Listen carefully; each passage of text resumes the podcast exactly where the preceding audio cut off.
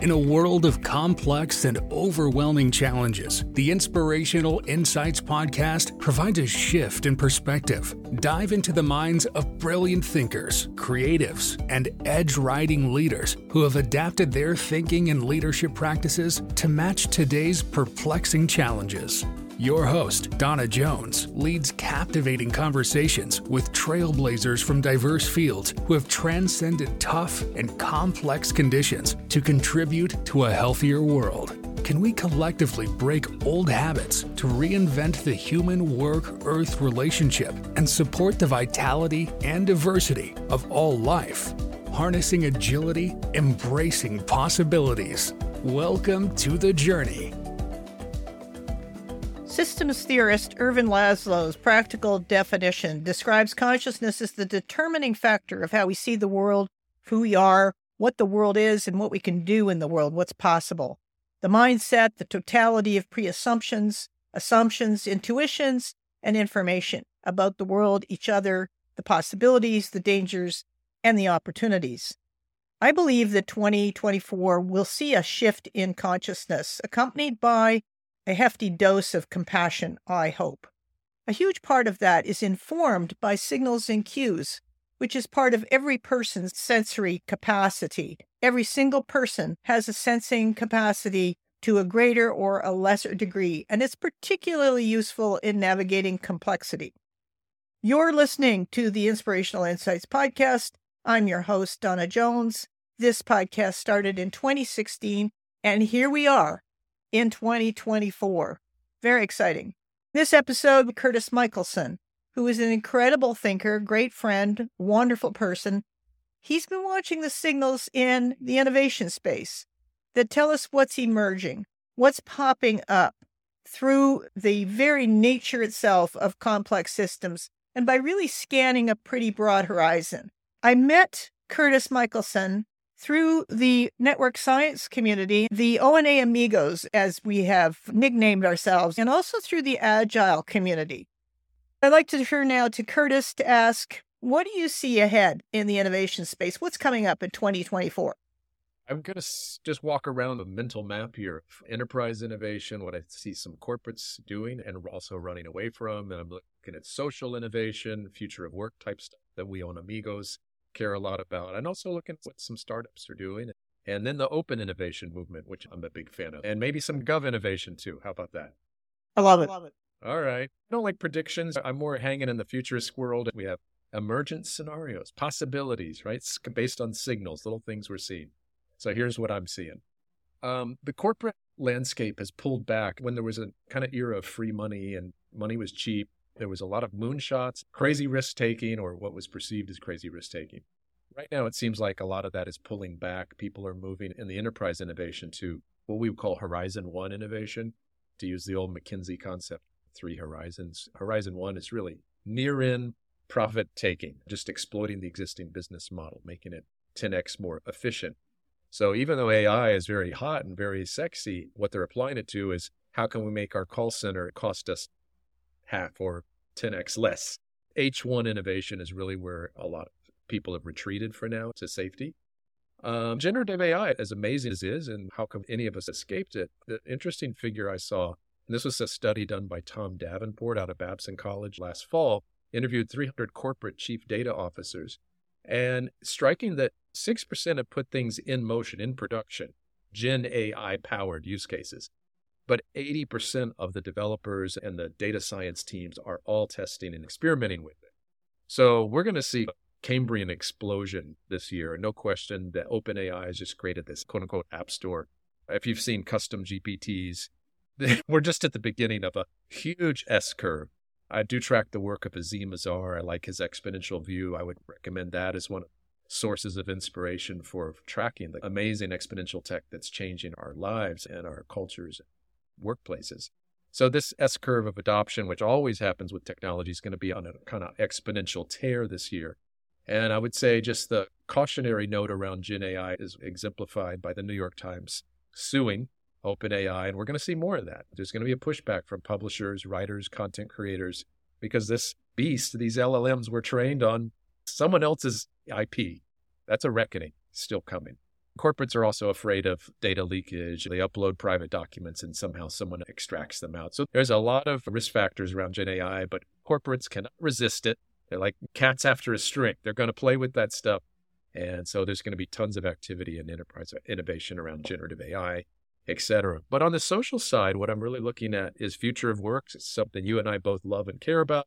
We've been in the agile world for periods of time, org design. Some of the events that I think are excellent would be the ONA Summit from our friends at Maven 7 and OrgMapper. Coming next week is New Rules for Work, also known as NR4W. And I looked at some of the speakers. It's the Keith McCandlesses, Liberating Structures folks, the Meeting Innovation World, Elise Keith, who would be great to have on your podcast this year. I would recommend maybe get her on. She's she hosts or curates the Meeting Innovation community online. Innovating meetings, like future of meetings. I love how specific their work is. I'm also hanging with a community called Agitare, uh, run by Ethan Eagle and Dan Halter. They're actually connected to the U.S. Air Force they've created a Slack and a space for people that are into facilitation and future of work, and we share ideas and resources. I always give a nod to my Agitarian friends. To go back to AI, I think we're going to now see the smarter application of generative AI to collective intelligence gathering, what we would used to call wisdom of crowds. Social media had so much promise, and look what happened. became a cesspool and and so forth. But we have a new way to harness the best of human intelligence in organizations. I think the work of people like Louis Rosenberg, who created Unanimous AI, he's not one of those Silicon Valley fast trackers who believes in move fast and break things. He was funded by the National Science Foundation the US. He has been thoughtfully moving along in gaming, collaborative conversations, and now applying AI to that. And I think his work is a smarter better way to do it. So we can do sense making and decisioning at scale with thousands, tens of thousands. You and I love open space tech, right? This would be open space on steroids and maybe mushrooms and other substances. It's looking, I have high hopes for his approach. So I would recommend looking at ThinkScape, his new tool, and Unanimous AI. So I think that's coming very soon, faster than we realize. In the startup world, like the era of free money's over. Venture capital dried up you're not going to see what we saw with all these seed A's, seed, seed rounds, B, C. It's just not going to be there. The money's dried up. But there are exceptions. And the people that are getting funded, of course, have two letters attached. It's AI. So as they say, in a gold rush, sell shovels. If you have a tool that helps people do AI, you're in a good place right now. You will get funding. The other sectors are biotech and security defense, honestly. There's a lot going on there. But biotech, there's an explosion with CRISPR and the gene editing and personalized medicine. There's a lot of money still going that direction. And frankly, a lot of talk, and you've probably seen it too, around extending life, health span, not lifespan, but health span. What do we have? The boomer generation. Boomers do not want to die. They're determined to live forever. That means they have a lot of money to spend on this problem. So we are going to see tons of work in that area. Another trend that I'm seeing is uh, since you don't get the kind of big seed rounds, it's going to force startups to do what's called profit sharing. This is going to be a big trend. It's equity, you get a piece of the pie in the past. Now you're going to get a piece of profit, which means that the incentive for the startup is to create revenue sooner, to not just get a bunch of money, throw a bunch of lavish Silicon Valley parties, and maybe we'll make revenue a few years. Who knows? But like real revenue early and share that immediately. So you get profit sharing that's a trend I think that Crunchbase and others have noticed, and I think makes a lot of sense. Open innovation, which is a big, big space uh, close to my heart and connected to the open space movement and things like that. Kickbox is going in 2.0. Do you remember the Kickbox was created at Adobe? It was one of the most successful enterprise innovation programs many companies picked. It was released open source. It was community commons, which I really appreciated Adobe doing that. Some folks in Switzerland called R-Ready have I don't mean to make this a plug, but I think that what they're doing is really nice. A virtualized version, a much more scalable version of Kickbox. So open innovation, creating big challenges and bringing lots of people to the table around big challenges wherever they are. And to go back to boomeritis and never wanting to die, the AARP, which is the largest senior association in the US, maybe there's a Canadian equivalent, but AARP has created the Age Tech Collaborative it's a place for corporates, senior citizens, startups, technologists. They're all converging and swarming on this big growing challenge of later life care, healthcare, et cetera. And I think those kind of open innovation spaces are sweet, and I'm seeing more and more of so I love that. And I think there's opportunities for applying network science here. We both care a lot about network science. And I think the health of open innovation can be visualized via networks. I would say to Sylvia, our friend Sylvia Ferrasco of OrgMapper Academy, I would recommend that put that in her portfolio of many things she does this year. Sylvia and I are big fans of, of combining network science and innovation. On the gov social side, government, I love the work of the Office of Public Sector Innovation. It's an OECD subgroup. They're always cooking up amazing stuff. They're releasing studies showing where government innovation is happening. Yes, it's not an oxymoron. It really can happen. And this year they're launching Gov2Gov, the number two Gov. And it's going to be a matching platform for government challenge makers, people who say, hey, we've got this major challenge, maybe serving our municipal citizens in new ways or whatever the challenges they're putting out there and there's solution providers and matching them and getting them together. Like an age tech collaborative, what I was just saying, but this is particularly in the gov space, which I like. Because man, do we need some government innovation. We need to reimagine public sector more than ever. So I think gov to gov is one I would be watching this year. Uh, in terms of general innovation trends, things that I'm interested in and I think are going to be um, useful and should be used more, I think design fiction, the work of the Near Future Laboratory, I love all the futurist folks, whether it's Amy Webb or IFTF, the uh, Institute for the Future. What I'm really seeing are these combining open innovation with futures work. The work of Near Future Laboratory is wonderful. Julian Bleecker out of LA has put that together. It's a wonderful global community, and we're creating design fictions, which are essentially lusciously rendered, graphically illustrated future stories that paint very vivid possible scenarios that are unfolding. We're familiar with scenario development. We've done that in the past, but I think this adds a beautiful layer of what we have to offer as humans, which is the storytelling. Design fiction is great. And another group that's in that space is Radar. And they're a DAO, a decentralized autonomous organization. I just got a phone with their executive director. who goes by the handle Fancy. That's all he will say. When you talk to Fancy, it's just a, a purple emanating blob. You don't know whether Fancy's an agent, a bot, or a human. I think he is human. He has a great British accent, and he's intentionally staying incognito because he wants the network to build and not be oriented around him. And so the people are coming together in a very decentralized way. They're sharing the profits. Again, going to profit sharing as a theme. They've been exchanging coin, a blockchain coin called Signal. It's like a big tip jar. We give each other tips when we post signals. And I just think it's great. I think they're going to grow a lot this year, and we're going to share those profits together and grow. Another trend I love is biomimicry. And what does nature have to teach us in innovation? There's a beautiful series of conversations coming on the Biomimicry Institute's website around, of all things, slime molds these 500 million year old creatures, Donna, that may be more intelligent than us. the big question it raises for me is how can something with no neurons, literally not a brain, a single cell, exhibit so much network intelligence? It's amazing. I'm so looking forward to watching and reading Katie's blog over the next few weeks. Have you come across plasmodial slime molds? I remember the topic from biology and I thought, this is gross. Next topic. I actually did come across some of that slime mold information quite a while back, and I was intrigued by it because we have a tendency to not be humble as a species. And here we've got this humble little creature that's just smoking us with that yeah. kind of intelligence. Yes, yes, very cool. So that's an example of biomimicry. And what can we learn from something like a slime mold? Another trend is micro value props. So we're going to see things in the large, like large language models, but we're going to see things in the small. AI will also make possible hyper personalized businesses. Imagine a restaurant might be like a pop up with a world class chef for just two people, and then it goes away, and then it can be created again, and all kinds of micro experiences. This will be expensive.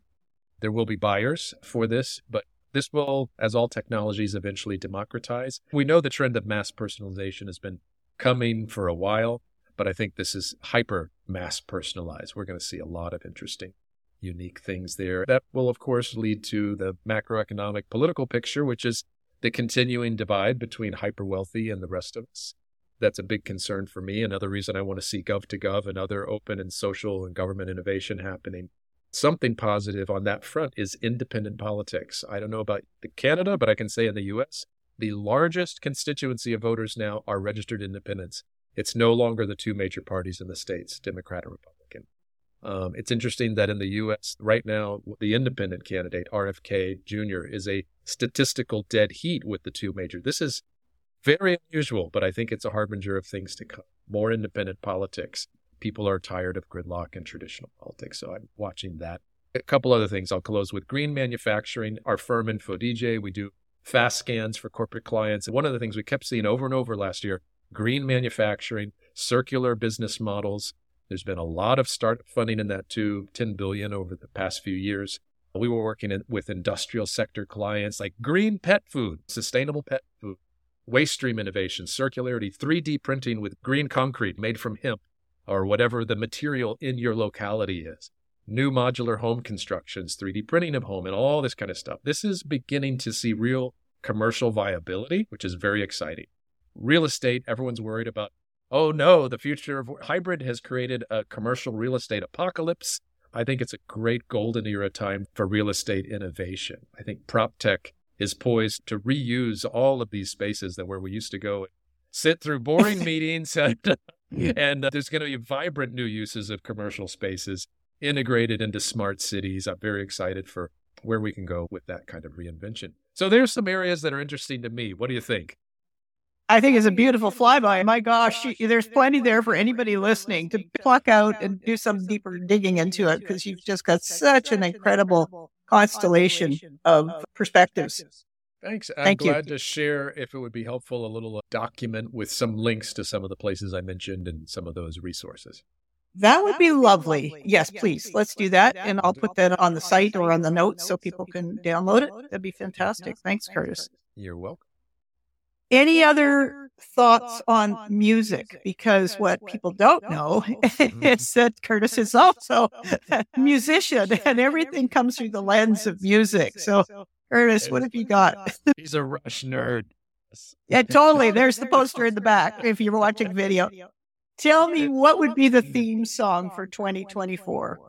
Oh, that's a good question for a DJ. I love it. I was actually facilitating a, group, a gathering last night, and I asked the people that question what would be our theme song? What's our jingle? Um, let me think. I would go with something has to evoke the potential and the possibility, but also the risks.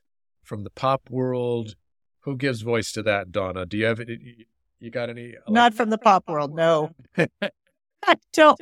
I'll think about that. Nothing comes to mind immediately, but it would have to embody just this incredible liminal moment we're in, this chance taking moment where we've got a real opportunity. The doors are not closed on us yet, even with climate. I know it's pretty dark news out there, but I do see some beautiful signs that people are waking up. Whatever that song is, it's a wake up song and it's a joyful wake up song. If if you think of something, message me and I'll toss it in the show notes for everybody. but meanwhile, it's a question for all the listeners to think of their own theme song for this year. That resonates around what Curtis just laid out as the signals and signs of what's emerging this year. Fantastic. Do you share any places where people can go to see your work? Sure. Uh, We're working on a new Curtis Michelson website, but yet to be determined. Right now, you can go to infodj.io. That was a venture I created in 2022. Currently being reinvented again. We started either at the best or worst possible time, just at the Chat GPT moment. Here we have a small community of researchers, classic librarians, and innovation nerds like myself. Along comes ChatGPT, and we thought we were moving fast, delivering 24 hour scans for our corporate clients. And now it's, can you do it in 24 seconds, please? Because ChatGPT is a lot faster than you. yeah. So but I'm not sure it's got the range of thinking that you bring. No, it sure doesn't. You can see my theme is community and like radar. Validation never goes away. We need human fact checking. There's a good media source I subscribe to called The Information, and they were having a podcast each week. They were talking about future of media. And I, I hate to think that it's only subscription based media because the ad model has played out in very bad ways, mostly. You know, it's just clickbaits for our attention and how many times we can stimulate ad buys. That tilts news and information in very weird, odd, bad directions. But there's even models emerging, like one out of the UK called Slow News, which I think is great. Again, involves community it's about stories. It's filling in the gap of where local news has fallen apart. The local news model has degraded. One other service I like, it's a subscription, not much, but it's worth all of us being informed citizens, consumers of information. It's called ground news. I came across it at the ALA, mm. American Library Association, the big library conference each year.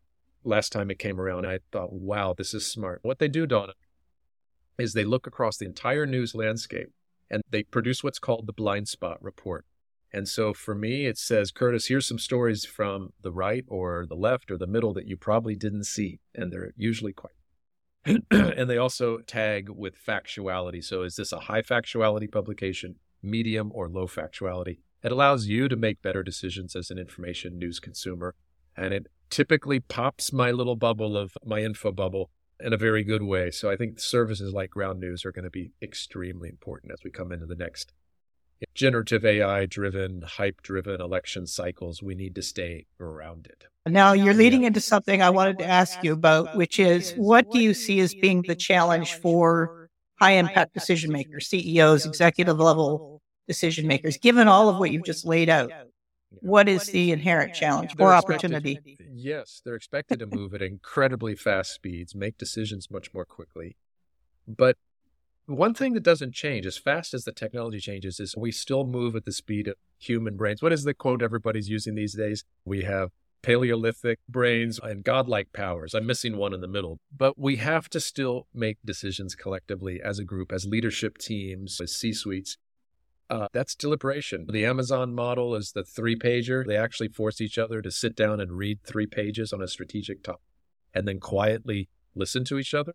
I, I think any leadership teams that are slowing down, slowing the pace, are going to be at an advantage. It's slow to go fast, so to speak.